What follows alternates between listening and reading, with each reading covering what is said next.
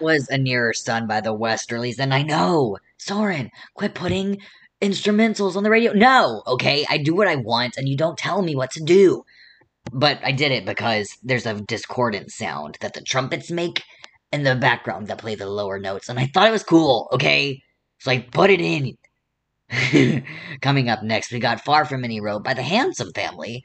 This Remedy by Larry and His Flask, which is the acoustic version, but I think it's the only version of the song that I know, so you have to know it. And then Danzon Number Two by Arturo Marquez. Um, it's it's another instrumental. I'm not sorry because my music taste is phenomenal. Okay, um, it's it's a bit of a longer one. I think it's probably the longest one that I've got y'all listening to on this wonderful radio station, 88.0 FM on the Bravado Public Radio. Um it is an instrumental, but sometimes you need to listen to music and sounds instead of focusing on lyrics, okay? Music can tell a story by itself. It's cool.